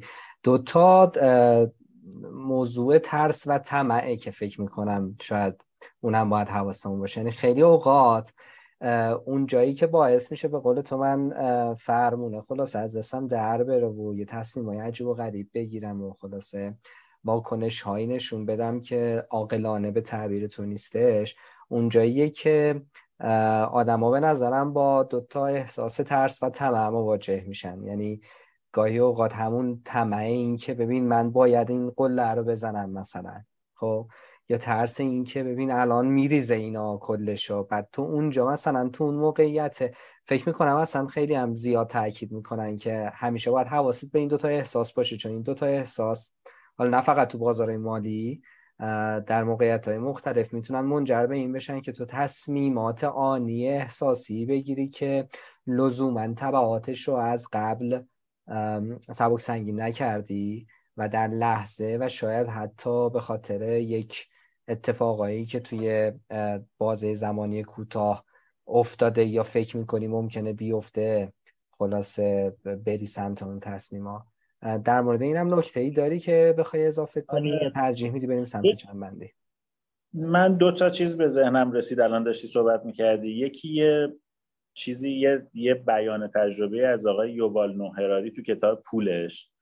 و یکی یه بنده خدایی که ما نوجوان که بودیم می‌رفتیم کلاس زبان یه پارکی بود تو اون پارکه میز پینگ پونگ داشت و یه کسی بودش که شرط بندی می‌کرد.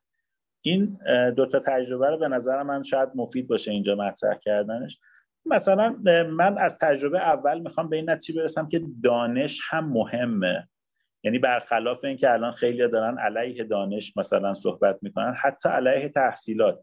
ببین اینکه تحصیلات تنها راه حل نیست یک بحثه ولی اینکه تحصیلات واقعا رابطه مستقیم با موفقیت عمومی آدم ها داره بازم هنوز هنوز معتبره. یعنی آدم هایی که تحصیل کرده ترن به طور متوسط درآمد بهتری دارن. بله حالا بیل گیتس تموم نکرده تحصیلش گرچه هم تحصیلات قبل از دانشگاهش تحصیلات خیلی خوبی بوده.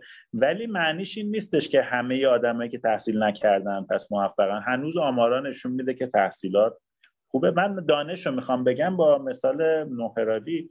ببین شما وقتی که یکم بشناسی مثلا فضای بازار مالی رو مثلا در امریکا انقدر این بازار کاراست که واقعا شانسی نیست برای اینکه شما یعنی شما شانس اگه پولی بردی واقعا شانسیه. به خاطر اینکه یه مثال می‌زنه میگه یه خب رفتن فکر کنم اسوسییتد پرس رو هک کرده بودن یه گروهی. یه خبر گذاشته بودن که رئیس جمهور ترور شد. خب؟ بعد میگه اسوسییتد پرس تقریبا حالا عددش یادم نیست ولی مثلا 4 5 دقیقه طول می‌کشه که بفهمه این مسئله رو و چیزش بکنه به اصطلاح خبر رو حذف بکنه. تو 4 5 دقیقه احتمال بیشتر آدما اصلا متوجه این خبر نشدن. فکر کنم یه توییتی بوده. بعد میگه خیلی جالبه. بریم ساختار خرید و فروش بازار رو ببینیم. تو این 4 5 دقیقه حدود 300 میلیارد دلار. عددش حالا ممکنه اشتباه کنم ولی فکر کنم عددش درست. حدود 300 میلیارد دلار رو اون نوسانی که تولید میشه خرید و فروش میشه. بعد میگه شما تصورتون اینه که همه آدما نشستن پای وال جورنال ببینن. وال جورنال وارسی جورنال نه پای اسوسییت پرس ببینن توییت چی می‌زنه. اصلا پنج دقیقه فرصت داره آدم این کارو بکنه. میگه حواست باشه چه سوپر کامپیوترهایی و چه ابر نمی‌دونم الگوریتمایی نشستن که داره تحلیل محتوا می‌کنه و انقدر سریع واکنش نشونه و جالبه. میگه بعد پنج دقیقه همه چی برگشت به حالت عادی. یعنی شما اگه انسان بودی رفته بودی آب بخوری نه اوجها رو میفهمیدی نه فروتها رو میفهمیدی هیچی. برمیگشتی میدی همه چی عادی. یه دونه مثلا خطی زده چیز. می‌خوام بگم تو اون فضا مثلا به من میگم بیا مثلا فارکس یاد بگیر بعد مثلا بیا بهت یاد بدم دلاری سود در بیاری. اینطوری نیستش. حالا مثال هم بخوام کامل کنم با همون مثال یه آقایی بود اونجا بازی می‌کرد شرطی. خیلی بازیش خوب بود. مدلش اینطوری بود. میومد یه ذره خودش رو می‌زد مثلا به اینکه من بلد نیستم. بعد شما می‌رفتی باش بازی می‌کردی و حالا مثلا میبردیش و بعد میگو بیا مثلا تیغی بزنیم مثلا. بعد ممکن بود با یه بستنی شروع کنی بستنی هم بخره بهت بده و بعد دو بار دیگه هم ببازه مثلا دفعه سوم اون جاییه که باید دیگه اصل شرط رو ببنده شرط رو می‌برد بالا و خب طبیعتا هرچی بهت داده بود با فرعش و سودش و همه اینا ازت می‌گرفت. که یه بار یادمه همین اتفاق افتاده با یکی بازی کرد و بعد با هم شرط بستن و شرط اول و طرف برد و بعد شرط رو سنگین کرد اون دو برابرش کرد. بعد اون اینو برد. بعد معلوم شد که اون قهرمان ایرانه. حالا داشته پارک رد می‌شده. دیده که این داره این کار می‌کنه گفته یه گوشمالی بهش بدم. اگه اشتباه نکنم اسمشو بزن نبرم شاید دوست نداشتش بدون. ولی خیلی جالب. یعنی می‌خوام بگم ببین ته داستان اونی که بلد کارو و دانششو داره احتمالا بلد جوری من رو ببره تو فضایی که مطلوب خودشه و جیب من اگر لازمه بزنه. من اگر دانش هم داشته باشم اینجاها یه مقدار کمک می‌کنه که یعنی یه, چیزهای اولیه ای رو باید کسی که وارد هر فضایی که می‌خواد بشه داشته باشه. می‌خوای بری سفر یه چیز اولیه باید بری یاد بگیری. که مثلا چه نوع کلاه برداریایی هست؟ کجا ممکنه که مثلا سر تو کلاه بذارن؟ می‌خوای بری تو بازار مالی حداقل باید یه چیزهای اصلی رو یاد بگیری تو کارآفرینی هر چی. وگرنه به یه آدم استابرنی تبدیل میشه من یکی از مشکلاتی که اتفاقا یادم رفت بگم همین بود که بعضی از دوستان وقتی میگن که آقا شکستم جزشه و باید مثلا شما تاباوری داشته باشید دیگه ول نمی‌کنه. بعضی وقتا ایده خوب نیست خب. ولش کن دیگه. یعنی این این تشخیصه می‌فهمم سخته ها ولی معنیش این نیستش که همیشه با تاف بودن شما هر ایده ای رو با هر کیفیتی می‌تونی به نتیجه برسونی و در واقع دیگه تمام زندگی مثلا شغلی ما همینه که همین چیزها رو کشف کنیم دیگه. خیلی عالی دمت کرد متشکر برسیم به آخرهای صحبتمون و من دوست داشتم که آخر این گفتگویی که داریم یه اشاره ای هم بکنی به این اتفاقی که به حال شما سالها تو این مسیر بودی برای ایجاد تعاملات بین المللی و وصل شدن به تجربه جهانی و اینا که خب حالا در لایه های مختلف اتفاق افتاد تا رسیده به این کیس آخری که الان خیلی جدی درگیرشید. یه چند دقیقه هم دوست دارم که بگی که احتمالا این تجربه ای که الان درگیرش هستید برای اون مخاطبی که الان داره به گفتگوی من تو گوش میده کجاهاش ممکنه فرصت هایی وجود داشته باشه که ارزش داشته باشه که اونا خلاصه یه جورای خودشون رو در معرض این قرار بدن؟ چون به هر حال کل ماجرا اتفاق بزرگیه. خود پروژه پروژه خیلی عریض و طویلی. حالا ما مفصل با هم صحبت کردیم. ولی اگر بخوایم نکته اصلیاش که فکر می‌کنیم که این مخاطبی که ما داریم احتمالا شاید در آینده بتونه به قدر وسع خودش در واقع یک سهمی ببره از این فضا و یه چیزی یاد بگیره یا مواجه بشه با یه تجربه ارزشمند اونا چیه؟ ببین پروژه‌ای که ما با آقای فیلیپ کاتلر داریم خب حالا شما خودتون می‌دونید فیلیپ کاتلر اصلا کسی بوده که دکتراش دکترای اقتصاده و بحثش این بوده که ترجیحات مصرف کننده رو با تاثیرهایی که رو ذهنش میشه گذاشت میشه تغییر داد. و از اینجا شروع میشه و میره دنبال می‌کنه دو تا postdoc داره. یه, یه یعنی دو تا postdoc کار کرده. یکیشو تو حوزه بسیار رفتاری کار کرده اون سالها و یکیشو تو ریاضی. و در واقع میاد و از اقتصاد منشعب می‌کنه این رشته رو به نام marketing و همه قبول دارن که پدر بازاریابی نوین آقای فیلیپ کاتلر هست. خب ما توی معنا واقعا دنبال آدمای دست اول بودیم و خب حالا شاید جای دیگه به قول شما من اینو گفتم هم چه راجع به هندی چه راجع به آقای شینده چه راجع به آقای کاتلر که آدمای دست اول یه فرقی داره باشون تعامل کردن و غیره. تا اینکه ما بریم مثلا تئوری طرف و دست دوم یه کسی شنیده تعریف کنه. اگر مثلا منحنی دوم خود هندی می‌گفت خیلی حتما بهتر بود و تجربه جذابتری بود. تا اینکه حالا من یه چیزی فهمیدم و نقلش می‌کنم. خب ما به هر صورت رفتیم سراغ آدمای دست اول و فیلیپ کاتلر هم تو حوزه marketing به هر صورت بزرگترین نامیه که توی دنیا هست. و ایشون تقریبا یه یه دهه میشه که نام خودش رو وقف مفهوم marketing کرده برای bottom of pyramid برای یعنی کف جامعه. صحبتش اینه که marketing فقط برای کسایی نیست که شغلشون بازاریابی و فروشه یا مثلا مدیر هستن یا کارآفرین هستن یا businessman ن. marketing چیه؟ اینه که ما چطوری می‌توانیم یه ایده ای رو بفروشیم چطوری می‌توانیم نیاز بشر رو پیدا کنیم نیاز انسان ها رو پیدا کنیم و براش راه حل عرضه بکنیم. بنابراین اگر این ابزارها رو ما بیایم و این مفاهیم رو ما بیایم توسعه بدیم تو سطح جامعه تو سطح سیاست مدارا کارآفرینا و غیره این کمک می‌کنه که دنیای بهتری بتونیم داشته باشیم و شعارش هم گذاشته Better World Through Marketing. این یه رویدادی درست کرده بود آقای کاتلر به نام WMS یا World Marketing Summit که رویداد خیلی های پروفایلی بود و تو چند تا کشور برگزار می‌شد. ما هم سال 2018 یه ملاقاتی با مدیرعامل Kotler Impact داشتیم که توی ایران هم بیاد و برگزار شه که اون سال خورد به جهش های 2017 یا 2018 الان مطمئن نیستم 2018 بود ولی فکر کنم که خورد به اون جهش های نرخ ارز و اصلا از توجیه اقتصادی برای ایران افتاد. خب بلیتش گرون بود واقعا مثلا از 100 دلار تا 1000 دلار بلیت حضوریش بود. این گذشت ما ارتباطمون رو حفظ کردیم تا اینکه کرونا وقتی اومد اومدن World Marketing Summit رو تبدیلش کردن به eWorld Marketing Summit نسخه دیجیتال در واقع World Marketing Summit که این به یه رویداد جهانی تبدیل شد. سال اول 100 تا کشور بهش پیوستن و امسال که سال سوم میشه 160 کشور بهش پیوستن. و اینجا ما می‌تونیم نفوذ برند کاتلر رو ببینیم که چقدر سریع تقریبا 160 کشور این تقریبا همه کشورهایی که می‌تونستن به پیوندن ظرف سه سال تا حد خوبی پیوستن به این پروژه. World Marketing Summit چیه؟ الان یا eWorld Marketing Summit EWMS چیه؟ این یه رویدادیه که توش در واقع پنج دسته آدم حرف می‌زنن.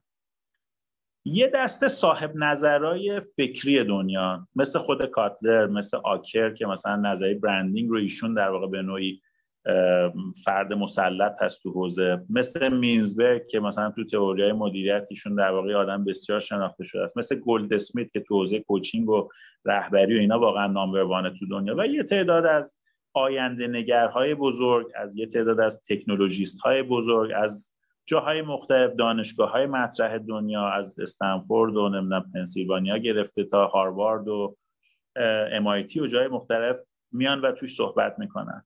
یه دسته دوم آدمایی که صحبت می‌کنن توش رهبران صنعتی دنیا از شرکت های مختلف باز پپسی نسله چه می‌دونم فیسبوک و جای مختلف. عین همین دوتا دسته افراد برجسته لوکال توش حرف میزن از کل دنیا. یعنی مثلا از کشورهای مختلف تقریبا نصف سخنرانی ها هم از کشورهای مختلفه که باز افراد فکری اون کشورها و افراد رهبران صنعتی اون کشورها صحبت می‌کنن و دسته پنجم هم رؤسای جمهور و نخست وزیرای کشورهای مختلفن که حالا معمولا حدود مثلا ده, ده تا رئیس جمهور نخست وزیر یا افراد در این سطح هم توی اجلاس صحبت می‌کنن. position این اجلاس چیه؟ این اجلاس که گفتیم برای bottom of pyramid هم طراحی شده معمولا تو دو سال گذشته اینطوری بوده 48 ساعت پیوسته بود. از سال اول 36 ساعت بود سال دوم شد 48 ساعت. از آکلند شروع می‌شد همینجور round clock حرکت می‌کرد و دو دور دور کره زمین میچرخید و non-stop همینجور پیوسته تونتون سخنرانی های کشورهای مختلف رو پخش می‌کرد. خوبیش چیه؟ حالا ممکنه یکی بگه من شاید نتونم مثلا همش رو ببینم من سال اول 30 ساعت از 36 ساعت رو دیدم. سال دوم 33 ساعت از 48 ساعت رو دیدم. ولی دیگه خوابم گرفت. وسطش منم خوابیدم. البته بعدش این فرصت رو فراهم می‌کنن که حالا به انهای مختلف بشه به سخنرانی دسترسی پیدا کرد. ولی خلاصش اینه یه دو روزه که با یه تم خیلی مشخصی که هر سال تمش انتخاب میشه در اجلاس جهانی بازاریابی ما دستمون میاد که دنیا چه خبر؟ یعنی بزرگان دنیا به کدوم سمت دارن میرن و چالش های کشورها چیه؟ مثلا سال اول موضوعش این بود که marketing در میانه بحران. یعنی وسط بحران چه کارایی میشه؟ دنیای در واقع ایده هایی بود که مطرح شد.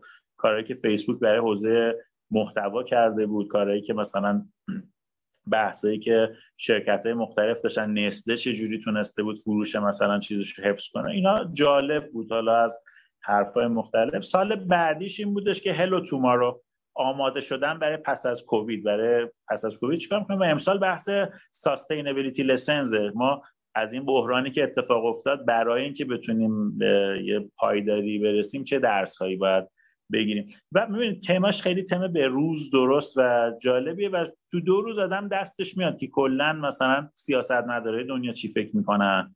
رهبران فکری دنیا چی فکر می‌کنن؟ کشورهای مختلف چی فکر می‌کنن؟ صنایع چی فکر می‌کنن؟ و این یه چیزیه که تقریبا تو کشورهای مختلف داره تو تقویم همه بیزنسمن ها قرار می‌گیره. پارسال 40 میلیون 40 و نزدیک 41 میلیون نفر توش حضور داشتن. امسال پیش بینی که مثلا به 5 میلیون نفر برسه. خب این خیلی عدد واقعا قابل توجهی. حالا اون اتفاقی که شما شاید داشتید راجبش صحبت می‌کردید این بود که امسال از به اصطلاح محل درآمدهایی که از ناحیه صنعت هست و fund هایی که تونسته Kotler Impact بگیره دارن یه تعداد قابل توجهی هم شاید همین حدود 50 میلیون تا بلیت رو دارن به صورت complimentary برای دانشجوها در نظر می‌گیرن یا حتی دانش, دانش آموزای سالهای آخر که این افراد هم بتونن و بیان و نزدیک بشن به مفهوم business و marketing و ببینن که دنیا در واقع چجوری فکر می‌کنه. فرصت خیلی خوبیه واقعا. یعنی شما فکر کنید همین World Marketing Summit به صورت آنلاینش هم بلیتش 100 دلاره. خب اگر حالا عمده هزینه هاش رو نخواد دانشجو پرداخت بکنه که ما امیدواریم بتونیم حتی نزدیکی به رایگانش بکنیم یا خود رایگان بکنیم. حالا داریم کاراشو انجام میدیم که اگر بشود برای ایران یه ظرفیت رایگان خوبی بگیریم.